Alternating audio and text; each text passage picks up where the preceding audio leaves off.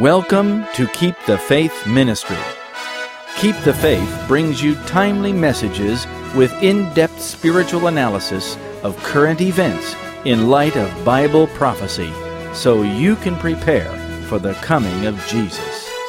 Listen to what the news won't tell you. Here is another important message for our times. This is Pastor Hal Mayer. Welcome to Keep the Faith Ministry. Thank you for joining me today as we study to understand how the Bible gives us lessons on where dangerous alliances take us. And thank you for your support for our work. We are forever grateful for your confidence in Keep the Faith. Before we begin our message for today, I'd like you to notice the insert in your packet this month. I need your help. So please read the enclosed letter and send in your gift to help us move the ministry forward. Thank you for your support. I also want to remind you that in your September packet you received a special offer from the Last Generation magazine for their much loved Back to Basics out of stock issue. If you haven't taken advantage of the special pre-press offer for the reprint of Back to Basics, this is the time to do it. The offer has been extended only until the 7th of November, which you can order in either English or Spanish or both. There is still a little window of time to order this wonderful magazine on the Three Angels messages. The special offer won't last past November 7 because they will place their print order on the 8th. This is an important opportunity for you to order some literature to give away. Back to Basics is about getting back to God's Word and His law to reconcile with Him. And boy, do people need that today. Also, with the holiday season just around the corner, this is a great time to be thinking about how you can bless your friends and family with our DVDs. We have the very interesting and important 12 sermon series called Prophetic Secrets of the New World Order. It is perfect for introducing the prophetic ministry of Keep the Faith. Plus, it lays the foundation for anyone who wants to understand the connection between our modern times and Bible prophecy. We also have the three DVD series called Religious Liberty in the Age of Trump, which is very important to understanding our times in light of the efforts of the evangelicals and President Trump to unite church and state in the United States of America right now. This prophetic development is especially important to understand. It is leading us right into the end time events predicted in Scripture. We also have the book Enduring Vision, by banned and censored Pastor Austin Cook, who stood faithfully during some of the very difficult times against the Des Ford fanaticism in Australia. His insightful book on Revelation will help you understand the message of Revelation much better. And though it is a large book, it's only $30 USD and $35 AUD plus postage. It would make a great gift. So order what you need for gifts this year by calling our office in the United States at 540 672 3553 and in Australia 03 5963 7011. Don't forget to download our free Keep the Faith app for your smartphone. It's available on Google Play and Apple iTunes. Search for Keep the Faith and it should pop up. Just download it and start using it. You'll get all our prophetic intelligence briefing feeds, sermons, and other material direct to your phone or pad. You can play the audio in your car as you drive, or you can listen or read wherever you are. Lastly, don't forget to renew your subscription. And while you're at it, invite someone else, perhaps a church member, family member, or a friend, to join Keep the Faith's free subscriptions for our CDs and email briefings. It's the gift that keeps on giving in a good way. Today's message will complete the tragic story of Samson. How could a man who was gifted by God to deal with the oppressive Philistines have gone so far from God that he spilled the secret of his strength to a woman with whom he was immorally involved? The sorry secret, my friends, is that he cherished sin, particularly sexual sin, and it led to his ruin. Yet God still used him to do what he could, even though he was terribly compromised by his evil addiction. Samson's life is a serious warning to us who have been given the spiritual privilege that Samson was given in his physical strength. We are getting near to the time of the latter rain, and God's people, above all else, need purity. There are those that are boldly attempting to discredit the Bible concept of the last generation that has been tasked with a special and important mission.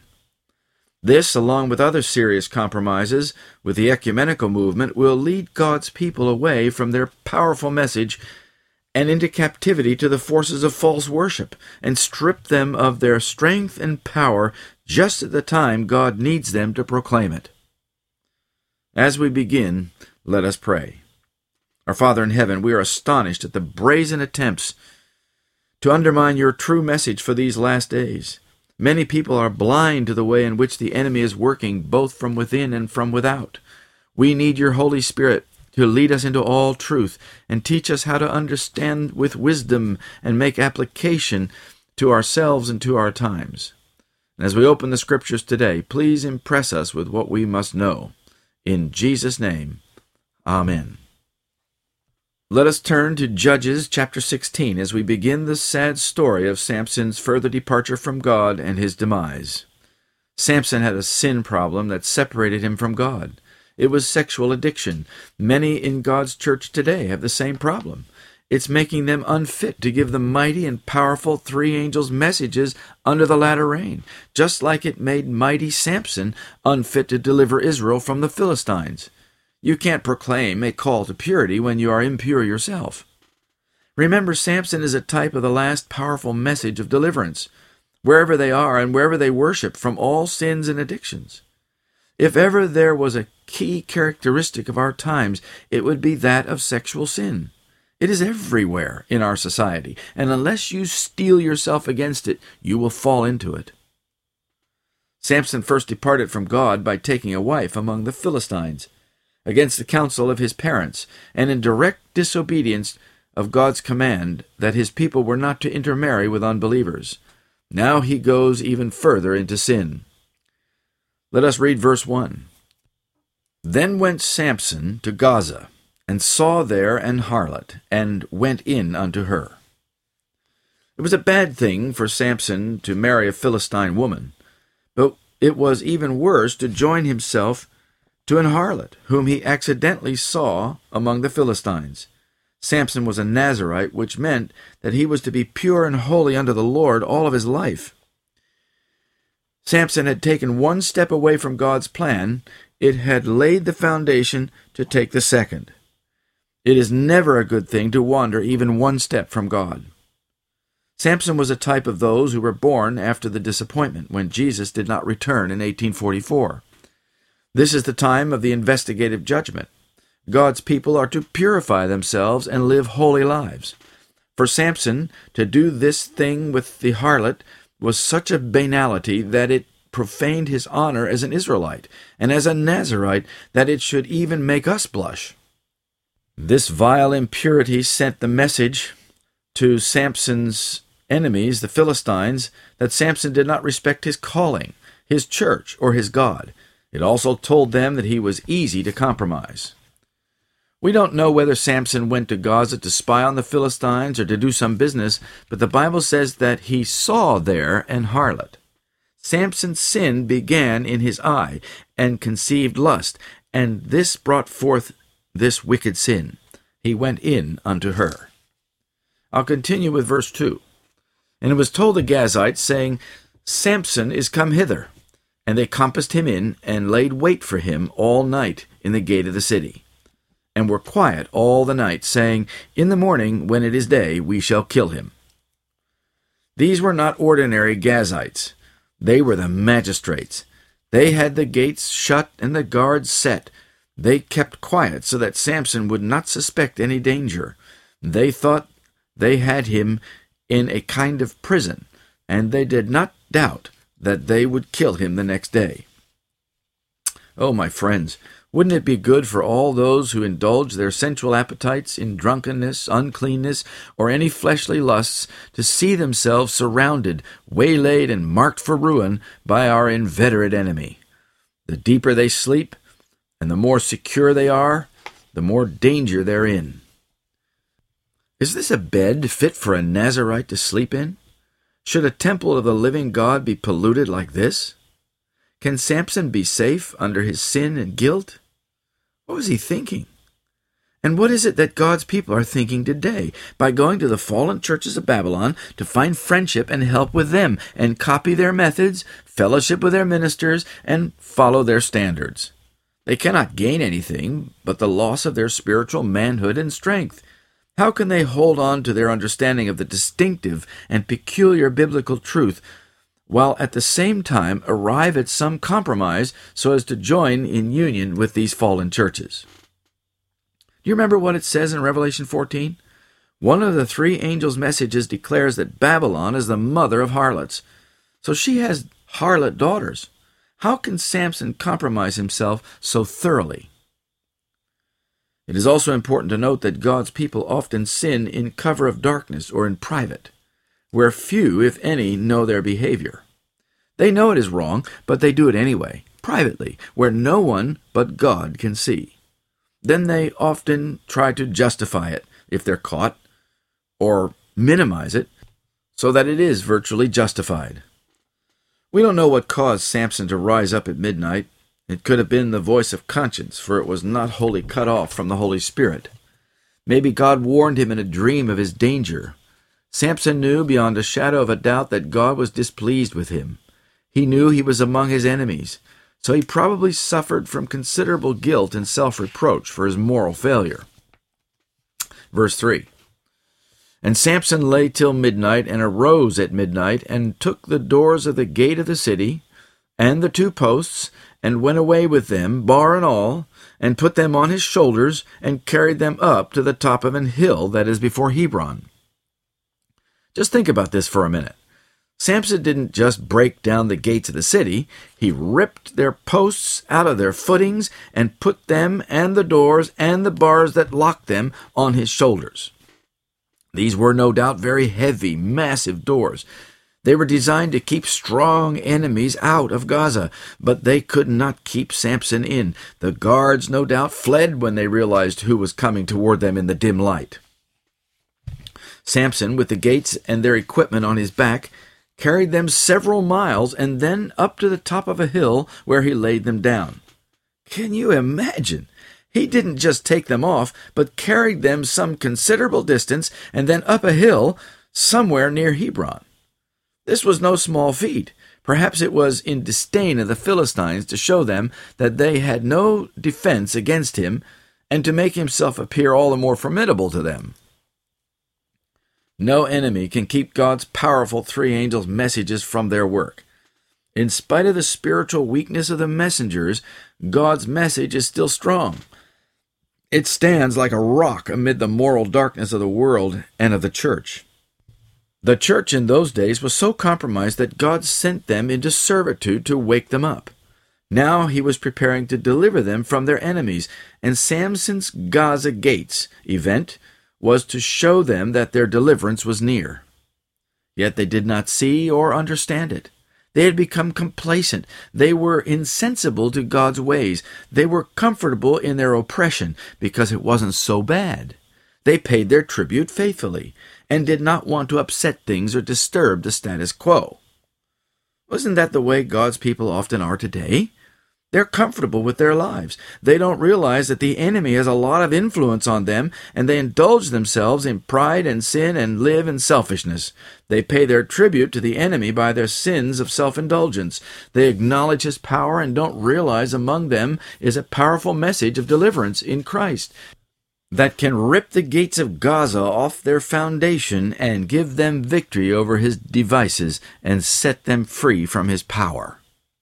Their complacency and servitude to the enemy led the Israelites to distance themselves from Samson, like many today distance themselves from the three angels' messages and from last generation principles. They didn't want to upset their comfortable circumstances and disrupt their contentment. They did not want to pick a fight with the enemy. Yet that is exactly what God was doing with Samson in an effort to begin the deliverance of Israel. Samson's very existence was a test for the church. Today, the very existence of the three angels' messages is a standing reproof to God's people. They do not want to understand them because they sense they would reprove them and disturb their comfort. They don't really want to experience the message themselves because it would require obedience, which they really aren't ready to give. And it would prevent them from justifying indulgence, and they would have to admit that they are under judgment. If they embrace them, it would be like poking the enemy in the eye. They fear he would come after them. The mighty three angels' messages are designed to disrupt the enemy.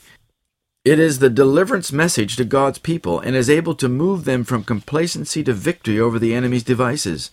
This event with the gates of Gaza also reveals what Christ will do with Satan and his agencies. They will fall under his power and will flee when he approaches. Let me ask you do you really want to live under tribute to Satan? Are you comfortable in a sinful religiosity? Are you complacent? God wants to deliver you, and He will do it through His appointed means. He will deliver you from sin by offering you His power through His message appointed for these last days.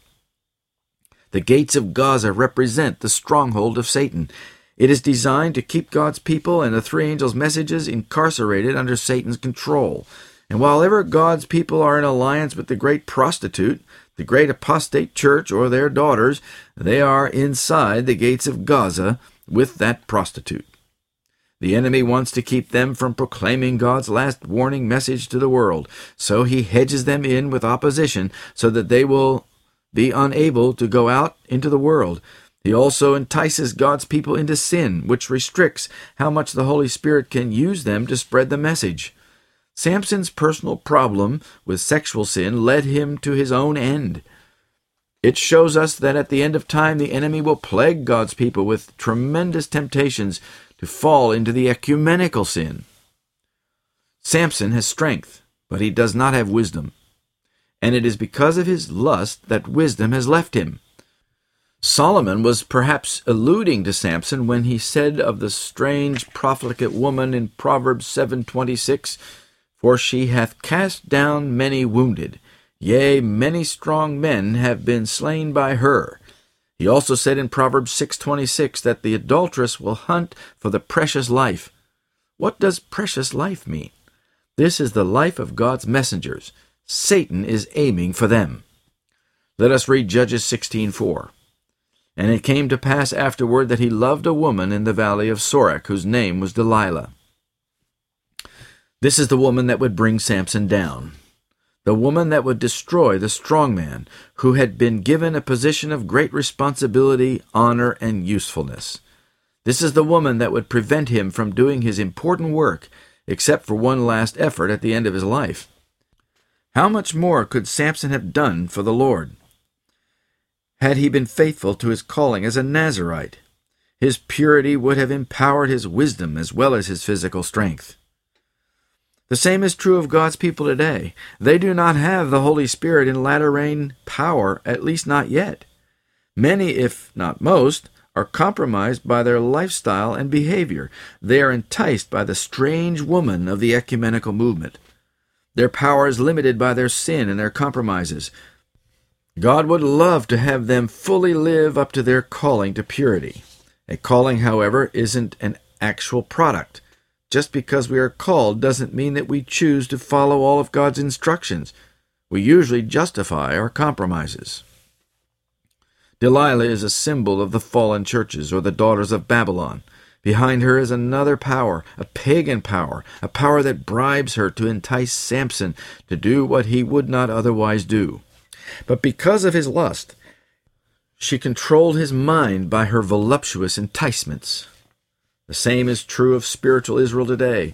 Rome is working through the ecumenical movement to draw all churches into her bosom. The fallen churches of Babylon put pressure on God's last church to form ecumenical alliances to prevent them from giving the full message. Delilah is an infamous name. She was like the lion that roared against Samson in the vineyard but so much more subtle. He destroyed the physical lion, but the passions of his heart were what got him. He could not overcome this lioness. Delilah's name means consumer, or in some renderings, faithless one. She was not interested in the principles of faith God had given his people. She was intrigued by the secret of Samson's strength only. She became determined to find it out no matter what it required of her, and the lords of the Philistines incentivized her. Do you think the fallen churches of Babylon are incentivized to pressure everyone to join their quest to unite with Rome? Of course they are. Rome gives them political opportunities and guides them in getting more power. Right now, they are fully engaged in uniting church and state in the United States government. Rome guides them from behind the scenes, but they are all working towards Sunday laws and false worship, whether they realize it or not. A hidden hand, a stealth power that is bent on the destruction of God's true Sabbath keeping people, is manipulating them. Samson's affection for Delilah was wrong.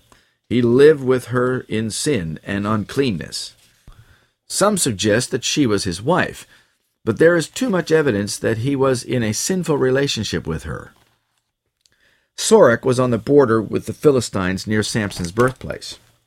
And while the Bible doesn't actually say whether Delilah was an Israelite or a Philistine, it suggests that she was an Israelite because it says the lords of the Philistines came up to her. It may also be reasonable to believe that she was an Israelite because the Philistines needed to bribe her rather than threaten her, like they did the woman of Timnath, to accomplish their goal. But if she was an Israelite, she certainly had the heart of a Philistine. She was a profligate woman, no matter where she came from, and could easily be bought or sold. So the story of Samson and Delilah is a warning to those who have been given the three angels' messages in the last days. We are warned to keep ourselves pure in our doctrine and practices and lifestyle. We are called to exemplify the life of Christ and live in light of his law. We are to call sin by its right name. But if we are compromised by an attraction to sin, how can we speak against it? When the latter rain is poured out and the three angels' messages are given with power, many of God's people will miss out because of their compromises and faithlessness, but mostly because of their ungodliness and ecumenical alliances. Notice what the lords of the Philistines said to her in verse 5. And the lords of the Philistines came up to her and said unto her, Entice him, and see wherein his great strength lieth, and by what means we may prevail against him, that we may bind him to afflict him. And we will give thee every one of us eleven hundred pieces of silver. Perhaps they imagined that Samson was under a spell or a charm that he carried around with him which accounted for such amazing strength. They offered her money to get him to confess the source of his power. This was a bribe. They knew and understood the law of God, and they had watched him to see whether he would obey it. Obviously, he had not, and now they saw their opportunity. Whereas they had plowed with his heifer to find out his marriage riddle, now they plowed with his new heifer to find out the source of his strength. And for this they bid high. 1,100 pieces of silver each. There were five lords, so that would be 5,500 pieces of silver in total. That was a lot of money. Probably it was too much to resist, for at least for Delilah, and she betrayed the one she pretended to love. Do you see how money will be used against God's message and his people in the last days? Don't expect that everything that happens is as natural as the sunrise.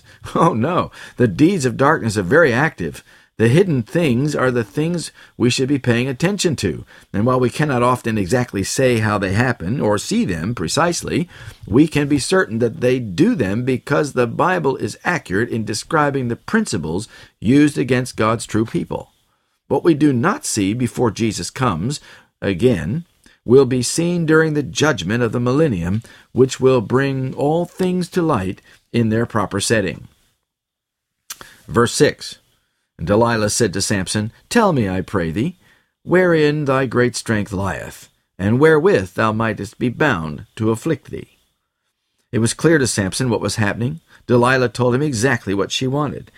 But he was so bewitched that he decided to play the game with her. Friends, this is always dangerous. You can never expect to come out ahead in any game with the enemy. You can never win. He will always take advantage of you. You can be sure that he is working to bind you so that you cannot do God's appointed work. You must never play a game with evil. It will always turn out badly. Delilah may have pretended to be curious and wanted to merely satisfy her own mind, but she stated plainly what she wanted.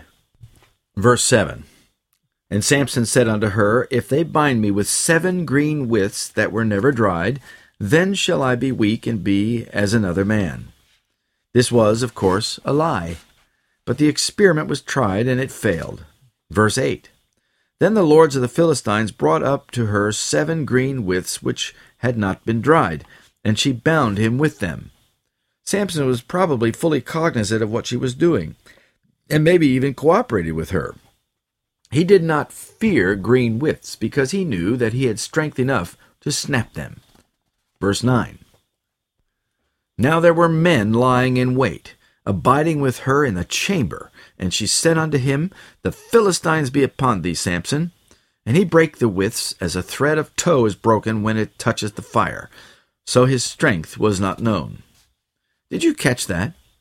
The Philistines were lying in wait in the chamber. In other words, they were hiding in her bedroom, in a closet, or behind some pillar, or in some other place. And when she bound him, as he had directed, the Philistines suddenly appeared and tried to control Samson but he freed himself, and they fled. What lesson do you see in this for God's people that have been entrusted with God's last mighty message? Friends, all attempts to tie you and your church up in the ecumenical bonds is sponsored by some hidden agency, some men lying in wait. Delilah pretended to be a friend and lover, but the real agenda, hidden behind the wall or in the closet or wherever, is the real enemy, pulling the strings and bringing all things under their control. Delilah was not amused, nor was she very happy with Samson. Verse 10 and Delilah said unto Samson, Behold, thou hast mocked me, and told me lies. Now tell me, I pray thee, wherewith thou mightest be bound. It is amazing that Delilah, the one who is pretending to love him, accused Samson of telling her lies. Those who leave their calling and get into ecumenical alliances must also do the same. They pretend to love, but they are trying to prevent the voice of truth from being heard. And those who unite with them pretend that they will not give up their distinctive message.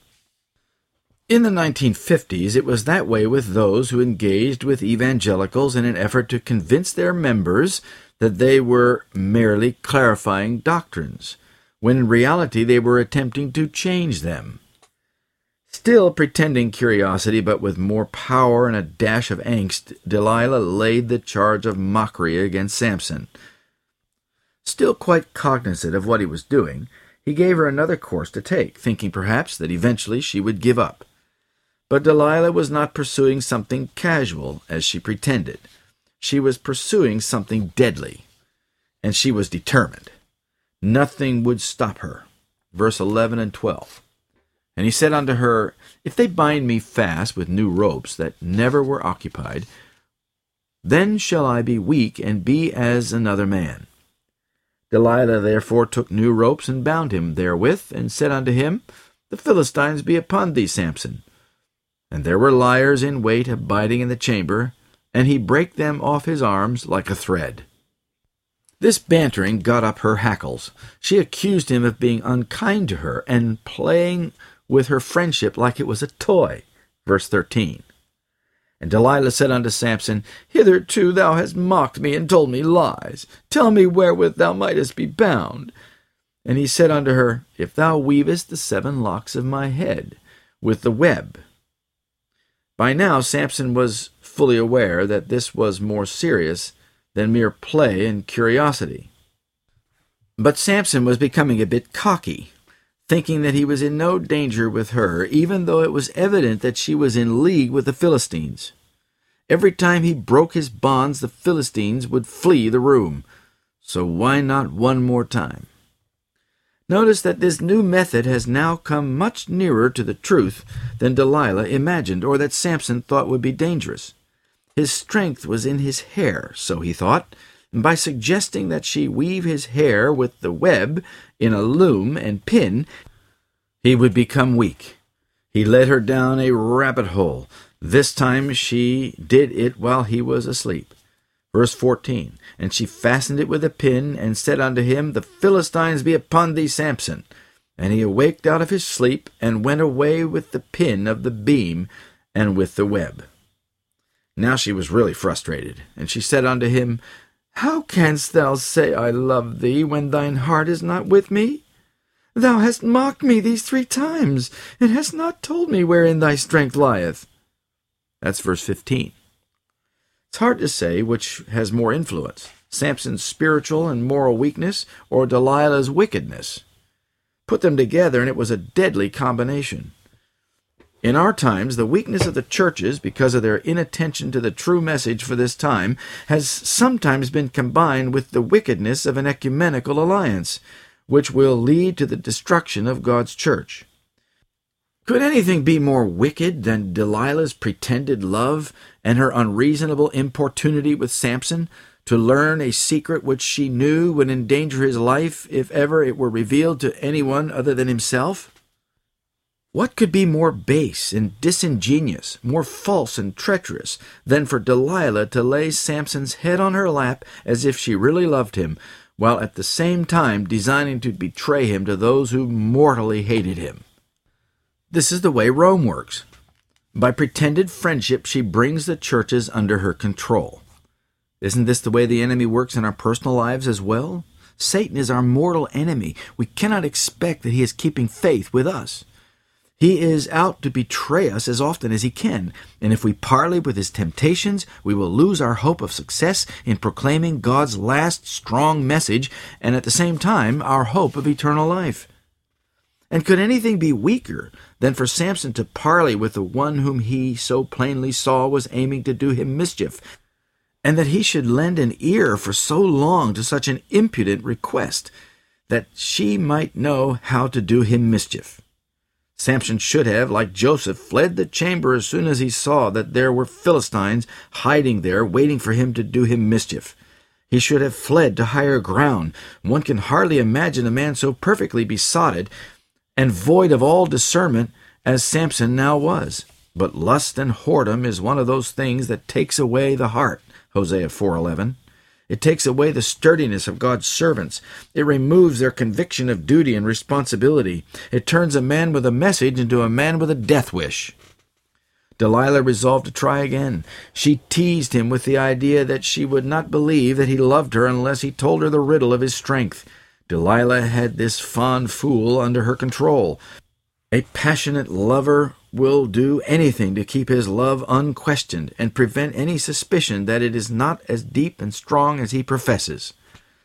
Verse 16 and 17 And it came to pass when she pressed him daily with her words and urged him so that his soul was vexed unto death, that he told her all his heart, and said unto her, There hath not come a razor upon my head, for I have been a Nazarite unto God from my mother's womb. If I be shaven, then my strength will go from me, and I shall become weak like any other man. Notice that she pressed him daily, perhaps for many days, so that he had no pleasure in being with her. This begs the question why did he not leave her? He was captivated by her false love. Notice that he revealed a spiritual reason for his strength, not just the cutting of his hair. Samson perhaps vainly hoped that Delilah might respect his spiritual commitments, his Nazarite covenant of purity. By what reason he thought this is unclear, because he had already lived in uncleanness with her, so she would have been insensible to his underlying spiritual upbringing. Proverbs 1:17 says, "Surely in vain the net is spread in the sight of any bird." But in Samson's case, the net was spread openly in his own sight, and he was still taken in. Observe that the small bird has more common sense than a man besotted with lust. Delilah, the consumer, was surely to consume him. If Samson had not been blinded before the Philistines put out his eyes, he might have escaped the snare, but his sensual desire blinded him to the dangers of his course. The same is true today, my friends. If we dabble with the ecumenical alliances, we will become blinded to their destination. We will not see that the real target is the very strong message that we have been given. We are to show the whole world that the Bible can be relied upon to reveal what is really going on behind the scenes. But God sees it all, every detail, every motive. And because He does, the Bible can say things that are true that seem utterly impossible from all appearances. God left Samson to himself to do his foolish thing in revealing to Delilah the secret of his strength. He had left God long before, and now he was going to make the mistake of his life. God could do no more for him, and consequently he could do no more for God unless he repented.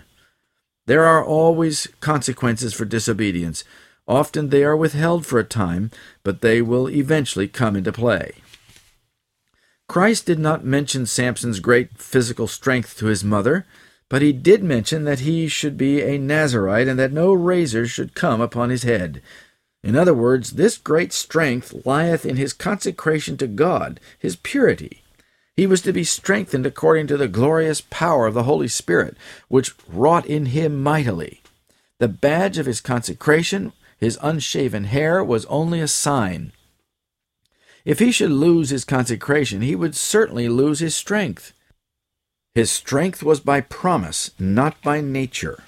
Likewise, our strength is by practicing consecration too. It comes by believing and living by the conditions of the promise, and not by nature. By making his physical strength dependent on consecration, not the length of his hair that had no influence on his strength either one way or the other, teaches us to magnify God, not flesh, to expect God's continual grace and live as if we have it, not look for some outward sign. We are earthen vessels which God will use mightily through the Holy Spirit to proclaim His strong and clear message in these last days, if we're consecrated. By allowing the enemy to entice him into impurity and licentiousness, which separated him from Christ, Samson lost the greatest gift of all, the power of the Holy Spirit. We will do the same if we let go of our consecration and pursue unholy alliances. Here is a very important statement from the book Patriarchs and Prophets, page 567. Physically, Samson was the strongest man upon the earth, but in self control, integrity, and firmness, he was one of the weakest of men. Many mistake strong passions for a strong character. But the truth is that he who is mastered by his passions is a weak man. The real greatness of a man is measured by the power of the feelings that he controls, not by those that control him. What an insightful statement. We must learn to control our passions and keep them under control, otherwise, we will fall into impurity and sin. You know, it's easy to pursue the wrong path if you don't stay close to Christ. Eventually, it will lead to your temporal and eternal destruction. To separate from Christ, when you have been given such a powerful message, is deadly. Of course, sin is always deadly, but when greater light is given, the greater the destruction that comes from disobedience. Samson was now to pay dearly for his folly. Verse 18 and 19. And when Delilah saw that he had told her all his heart, she sent and called for the lords of the Philistines, saying, Come up this once, for he hath showed me all his heart. Then the lords of the Philistines came up unto her, and brought money in their hand, and she made him sleep upon her knees. And she called for a man, and she caused him to shave off the seven locks of his head, and she began to afflict him, and his strength went from him. Delilah was so interested in the money that the lords of the Philistines had offered her that she sent for them, and told them that now she knew what the secret was. She knew that now Samson would be a sheep for the slaughter. Can you see how all the glory of man must be laid in the dust? It will happen one way or the other.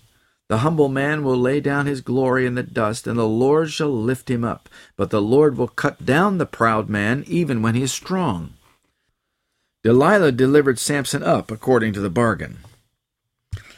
Many in this world will sell those who they pretend to respect greatly for one hundredth part of what was given to Delilah. Micah 7 verse 5 says, Trust ye not in a friend, put ye not confidence in a guide. Keep the doors of thy mouth from her that lieth in thy bosom. Notice that Delilah made him sleep upon her knees. How do you think she did that? She probably gave him some intoxicating liquor, which he was forbidden to touch as a Nazarite. But he had so compromised himself that he could not resist her.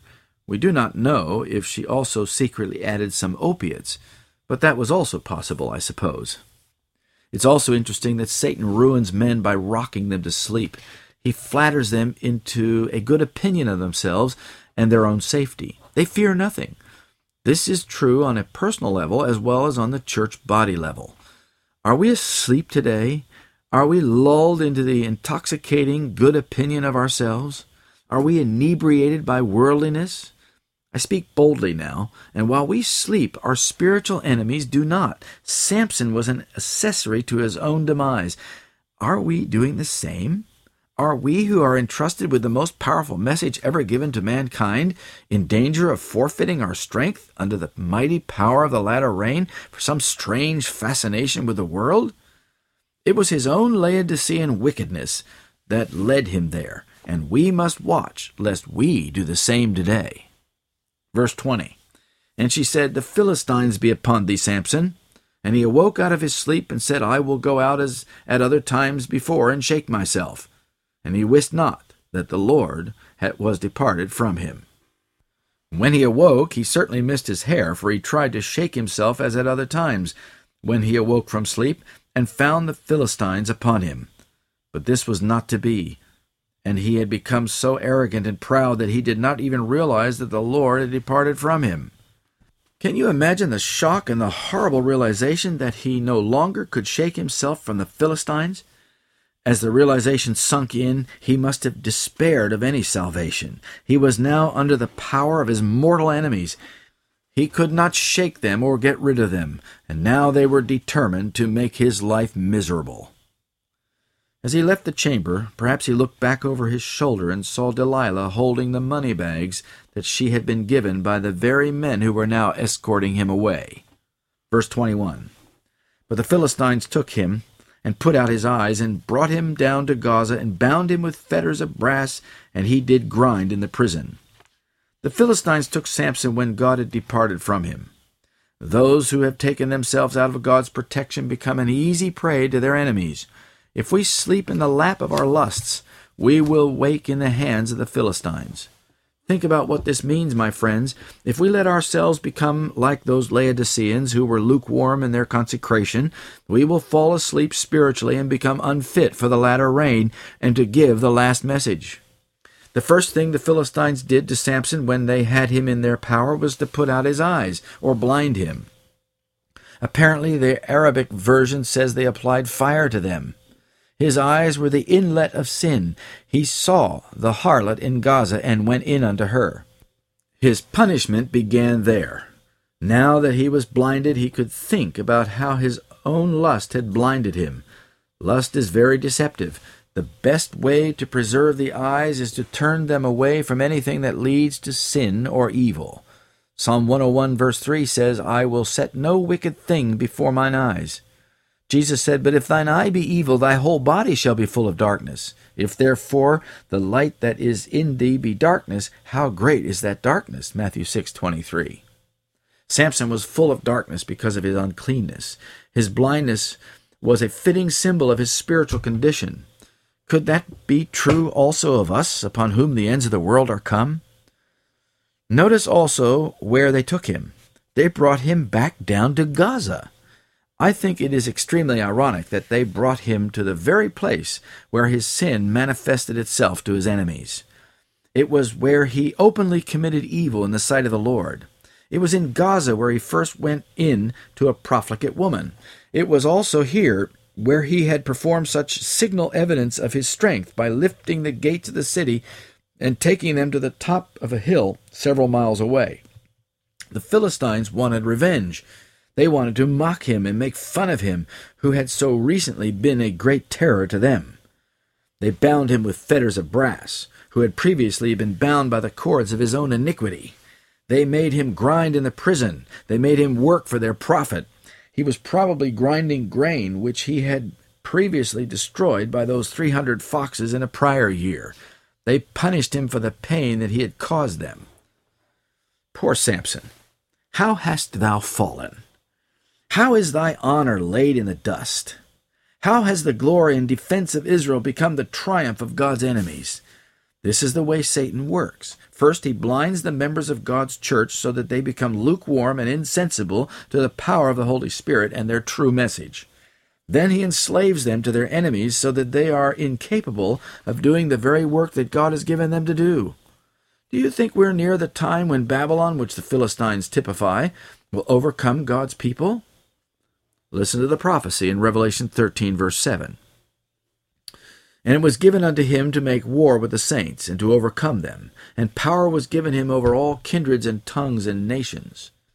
Notice that Satan makes war with and overcomes the saints.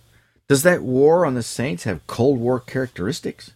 Does not that include the subtle temptation to join the ecumenical movement? Rome is preparing for the subjugation of God's people. Samson's lust is a type of our worldliness and pride. It laid him low, and so it will do to us. Samson's time of trouble is a type of the future time of trouble for those who have been given the message but have failed to live in purity and who have compromised with the enemy. They will have similar consequences. Friends, let us take warning by Samson's fall. Preserve your purity. Preserve the Holy Spirit in your life. Protect His influence. Listen to the still small voice.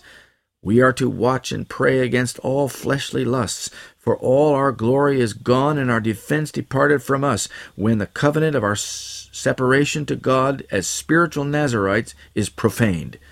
The time of trouble is coming. We need God's protection and shield. Listen to this short statement about what will happen to the faithful during the time of persecution before the close of probation. It's found in Selected Messages, Volume 3, page 397. Many will be imprisoned, many will flee for their lives from cities and towns, and many will be martyrs for Christ's sake in standing in defense of the truth. What a statement! The Bible says that the saints, that's God's true Sabbath keeping and law abiding saints, will be persecuted and overcome. Many of them will be killed for the testimony of Jesus. Is it possible that our own tendency to justify sin and to compromise with evil, along with our fraternizing with ecumenical alliances, can lead to Babylon having greater power over the saints? Think about it. The last stage of Samson's life was inglorious, and we could wish that it were veiled from our eyes. But the Bible is not the kind of book to gloss over sin or its consequences. It faithfully records the things that are meant for our admonition and warning. Samson repented of his sin while in the prison dungeon, blind and grinding out the corn. He had a lot of time to think about his sin and the dishonor of God by it, and to repent of it. He had time to think about the forfeiture of the honor God had placed upon him, no doubt the agony of his guilt was every day before him as he trudged around and around grinding grain for the enemies of God's people. From Patriarchs and Prophets 566 we read the following In suffering and humiliation, a sport of the Philistines, Samson learned more of his own weakness than he had ever known before, and his afflictions led him to repentance. Verse 22 Howbeit the hair of his head began to grow again after he was shaven. Again from Patriarchs and Prophets 566. As his hair grew, his power gradually returned, but his enemies regarding him as a fettered and helpless prisoner felt no apprehensions. After all, he was blind and helpless. How could he hurt them now? As God's favor came upon him again, signified by the growing of his hair, perhaps the grinding of the grain became easier and easier. After all of his sin, God mercifully restored him to his favor. Can you imagine how Samson must have felt when God gave him back his strength? Perhaps he wept many tears as he ground the corn in the prison. First, tears of repentance and sorrow for sin, and a reconsecration of his life to God. But then tears of joy as he felt the presence of God come back into his soul. Can God still use him in some way? Could he still vindicate the honor of God before his enemies? Verse 23 and 24. Then the lords of the Philistines gathered them together, for to offer a great sacrifice unto Dagon their god, and to rejoice, for they said, Our God hath delivered Samson our enemy into our hand. And when the people saw him, they praised their God, for they said, Our God hath delivered into our hands our enemy, and the destroyer of our country, which slew many of us. Dagon was the god of their own making. It was all pretended, yet many of them believed that Dagon, an amalgamation of part man and part fish, a pure fantasy, was somehow responsible for the capture of Samson. They knew it was by intrigue and betrayal because of Samson's weakness, yet they dreamed that it was Dagon, their dunghill deity, their rival to the living God, that had done this. Will not the same thing happen in the last days? Will Babylon triumph as if their Sunday laws are more powerful than God's Ten Commandments? Will they force God's Sabbath keeping people into servitude? Will they praise their false gods, whom they pretend is Christ and Mary and a host of dunghill saints? Verse 25 And it came to pass, when their hearts were merry, that they said, Call for Samson, that he may make us sport. And they called for Samson out of the prison house, and he made them sport and they sat him between the pillars. These Philistines reflected negatively on the God of heaven because of Samson's sin and imprisonment, and by making sport of him. When they were merry with wine, they made Samson their fool. They made themselves laugh at him and at God as they watched him stumble along in his blindness. Perhaps they smote him on the cheek to tease him and laughed at his bewilderment. They now put him into the depths of misery when a short time before they would have trembled in his presence. Where is now thy God, Samson? They must have mocked. How will he protect you now? And remember, this was all within the gates of Gaza where Samson had seen his harlot. Imagine how Samson must have felt. They mocked and laughed at his God because of his own sin. But the misery for Samson was greater because of his past than because of their cruelty and barbarity. Yet this is how God's people will be treated. Their past will come up before them and haunt them if they haven't repented of it. And though Samson is mocked and humiliated by his enemies, he is a humble penitent before heaven.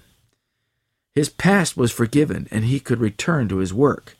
He now views his sufferings as God's way of purifying his dross and making him a man of God that he can use again. But these Philistines did not realize that their doom was stealing upon them. Now, verse 26 to 30. And Samson said unto the lad that held him by the hand, Suffer me that I may feel the pillars whereupon the house standeth, that I may lean upon them. Now the house was full of men and women, and all the lords of the Philistines were there. And there were upon the roof about three thousand men and women that beheld while Samson made sport.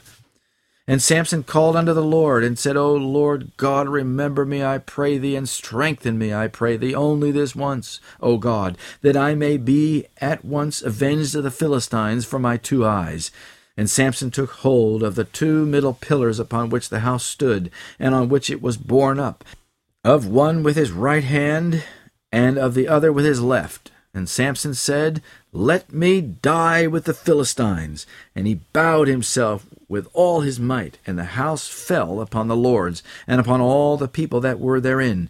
So the dead which he slew at his death were more than they which he slew in his life. Notice the sudden destruction that was brought upon the Philistines for their impudence. Their pride went before their fall. They thought they had peace and safety from Samson's strength and the judgments of God, but now they were deceived and blind. God had punished Samson, now he punishes the Philistines, killing all their lords and their wives, no doubt, as well as many of their nobles and underlings and many of their people. Perhaps the destruction even took that harlot of Gaza who had caused Samson to sin in the first place. All of it was just. They were in complete defiance of God, which was no less than treason. Their blood was justly mingled with their sacrifices, and so it will be in the last days when Rome is punished for her iniquities, especially her defiance of God and her persecution of his true followers. God had smitten his man and punished him for his uncleanness and sin. These Philistines were now mocking him, laughing at him, and making sport with him. Nothing fills the measure of iniquity of any person or people faster than mocking and misusing the servants of God, even if they have sinned and in their own folly have come far short of the glory of God. And now God takes matters into his own hands and places Samson where he could do them a lot of damage. The Philistine leadership was utterly destroyed, and justly. It would take them many years to recover. It was as if God had cut off the head of the beast in one devastating blow. Notice that Samson gained strength for his final act by prayer. That which he had lost by his sin he recovered by prayer and humbling himself before God. And it is worth noting that God heard his prayer amid the clamoring, noisy festival to the pagan god. His prayer was graciously answered. Samson previously had attributed his strength to his hair. Now in his prayer he attributes his strength to God. What a change of heart! He begged God to give him holy zeal for the glory of God and of his church. Samson pulls down the building while praying. This was not done by Samson's natural strength. It was done by the power of God. Not only were the lords and the great men of the Philistines killed along with many of their people, but also the god Dagon was buried amid the rubble. How do we know what happened to Samson when he was the only Israelite present at the feast? This is the power of inspiration, my friends. God revealed it to the inspired pen so that we may know for a certainty what happened in that fateful gathering of the Philistines. Samson was part of the Jews' deliverance from the control of their enemies. Centuries later, like the Philistines in their own history, the Jews suffered destruction by the Roman armies because of their arrogance and unwillingness to follow the counsel of heaven. They too were traitors to the government of God. Yet Christ's true followers obeyed his counsel and were saved. You can read it in the first chapter of the book Great Controversy. Also, it is important to point out that Christ tore down the kingdom of Satan just as Samson tore down the temple of Dagon.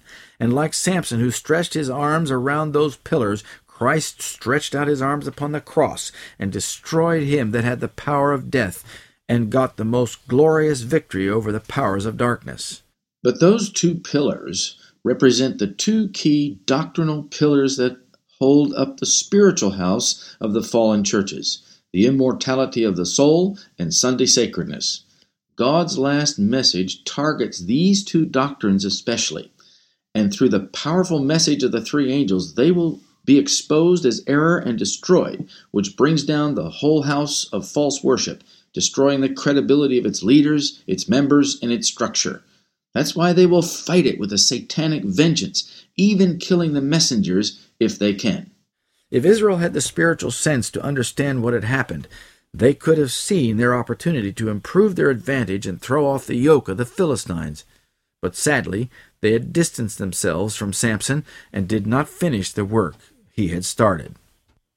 Verse 31 Then his brethren and all the house of his father came down and took him, and brought him up, and buried him between Zorah and Eshtaol in the burying place of Manoah his father and he judged Israel twenty years. Samson was given an honorable burial. Notice that the whole house of his father, his whole family, came down to collect his body and bring it back to Israel and bury him with his father, who was now dead as well. Friends, what a story of sin and redemption. What a prophetic prototype of God's people in the last days. Our spiritual principles must be pure before God as a church, as well as individuals, or we'll face the same kind of experience that Samson had. May God help us to be faithful in Christ. Let us pray. Our Father in heaven, the story of Samson, shameful as it was, is our own story. We need to grasp the concept that an ecumenical alliance with fallen churches, the daughters of Babylon, is a serious sin in the eyes of God. We need to know what to expect in the last days. Samson's life reveals this to us in amazing detail. Please forgive us, Lord, for our iniquity, for our compromise, and for our collective rebellion. May we turn in repentance before it is too late, and thank you for your gracious offer of forgiveness and restoration. In Jesus' name I pray. Amen.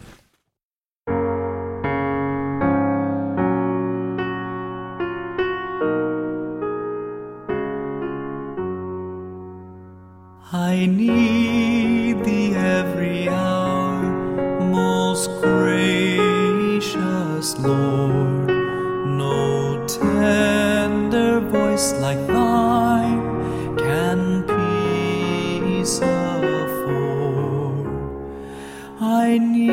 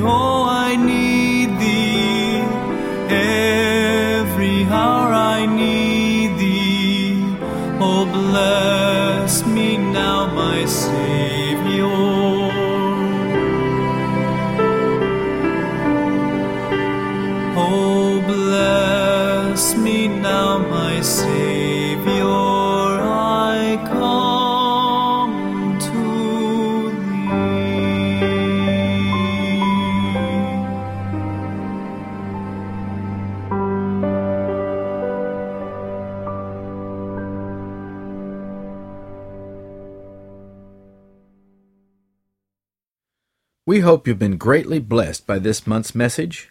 Your prayers and gifts mean much to us. Thank you so much for your support. And if you've been impressed by this message and it has stirred and blessed your soul, please consider making a gift to help some other poor souls find their way to heaven through the CDs from Keep the Faith. The fitting song you have just heard is called I Need Thee Every Hour, sung by Christian Berdal. The song is recorded on a CD with other lovely hymns and songs called Consecration. This lovely CD is available from Keep the Faith Ministry, and if you would like to have a copy of this CD or copies for your friends or family, just send $16 each postpaid to U.S. addresses to cover the cost, and we'll gladly send them. Please mention the Consecration CD. Our international listeners should send $20 USD. We also have these CDs in Australia, which we will send for $20 AUD. The following is our monthly prophetic intelligence briefing, a feature that brings you current events in light of Bible prophecy, especially for those who love the appearing of Jesus Christ. We can see the signs of the times telling us that we're nearing the world's great crisis. May the Lord find us faithful. Our first item this month Can Rome reform its ways? By most accounts, Pope Francis was elected with a mandate to reform the Roman Curia, the complex network of dicasteries, commissions, and councils charged with the central administrative work of the Catholic Church. A network that, even to insiders and experts, more often resembles a rabbit warren than a well defined system of governable offices with clear responsibilities. From the beginning, there were high expectations for Francis and widespread belief that he could succeed in reforming the Curia. His informality and disdain for protocol, his ability to think outside the box, led many to believe that under his leadership the curial wilds could be tamed. One month after his election, he made his first major reform announcement the creation of the Council of Cardinals, tasked with helping him review and reform the entire governing structure of both the Roman Curia and the Universal Church. Cardinals Maradiaga, Bertello, Errázuriz, Gracias, Marx, Monsengwo, Pasinya, O'Malley, and Pell were informally dubbed the C8. Later, the C9. Cardinal Parolin was added to the council when he became Secretary of State. Many saw them and the enormous task they were assigned as the embodiment of the kind of global perspective the church needed for curial reform. Five years on, curial dysfunction has been compounded by international crises, and several members of the C9 are themselves mired in controversy. Rather than bringing an end to the scandals in the Curia, Rome's ongoing problems seem to some observers to have gone global embroiled in sexual abuse scandals, shady financial dealings, curial power plays, and even full blown doctrinal disputes, rather than becoming the engine of reform, the C9 has to some begun to look like a microcosm of everything going wrong with the church.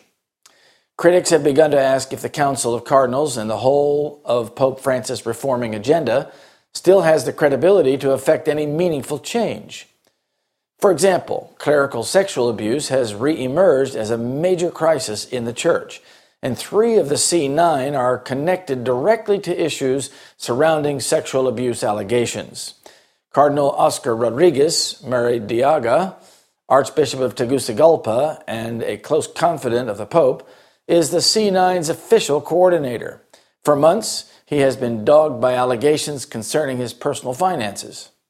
At the same time, his auxiliary bishop and his frequent proxy in the governance of his archdiocese, Juan Pineda, was forced recently to resign after allegations were made public that he sexually approached seminarians and maintained a string of male lovers, and allegations were also made that those behaviors were widely known in the diocese and by the cardinal.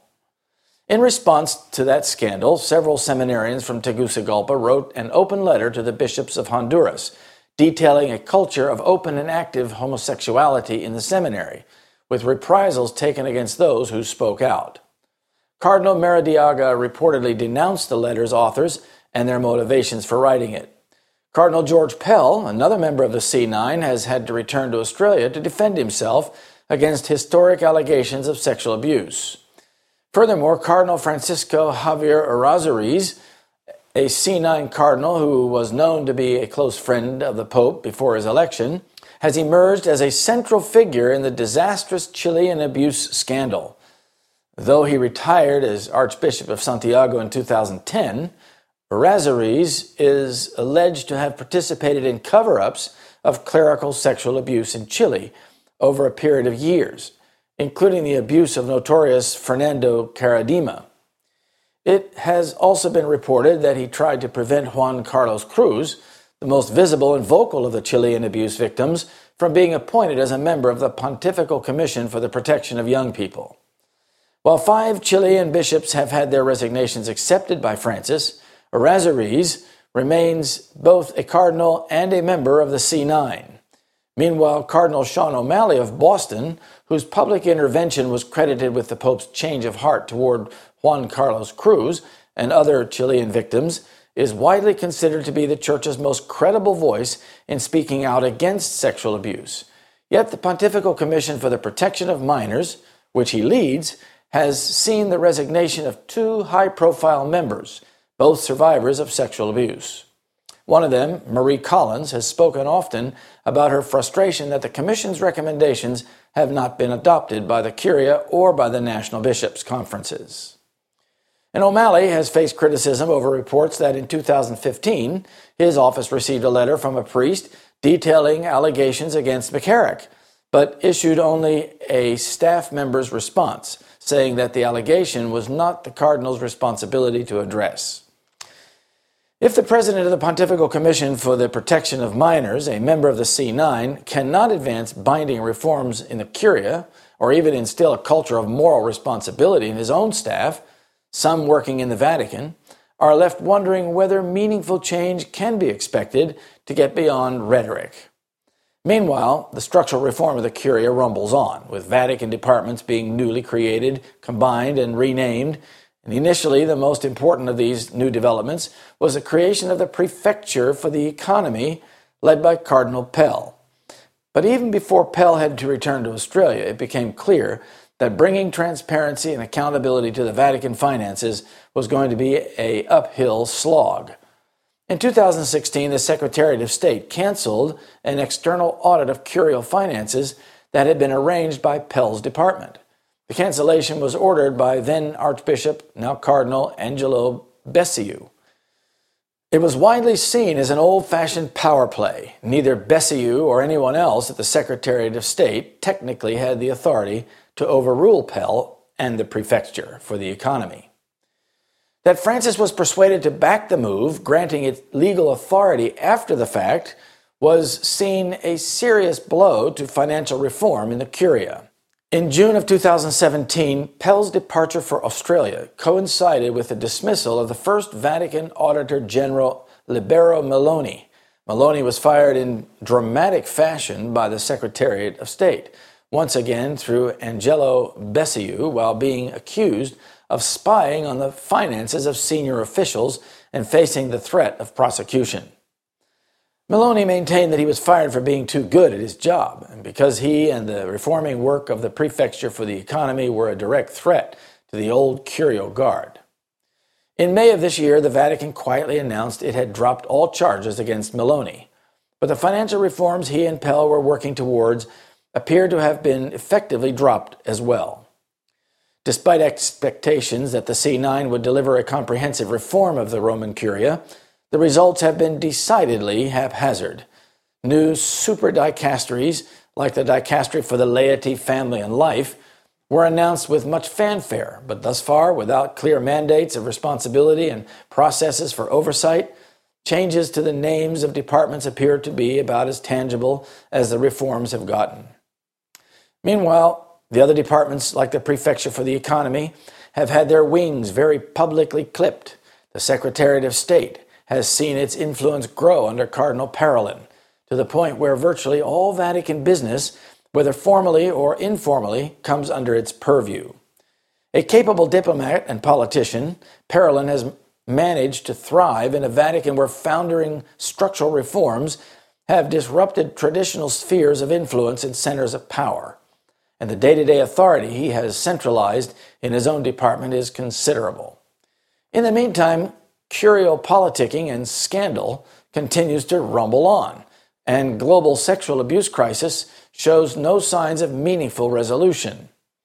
Five years ago, the C9 was created to reassure the world that the best leaders from the global church were hard at work to deliver on the Franciscan promise of reform. Today, with several of its members directly implicated in personal scandals and others publicly maneuvering for their own agendas, the Council of Cardinals seems every bit as tainted as the structures it's tasked to reform. Famously reliant on people he knows and trusts to work his will, Pope Francis may be fast running out of credible collaborators, and that is likely to create a whole new problem for the universal church.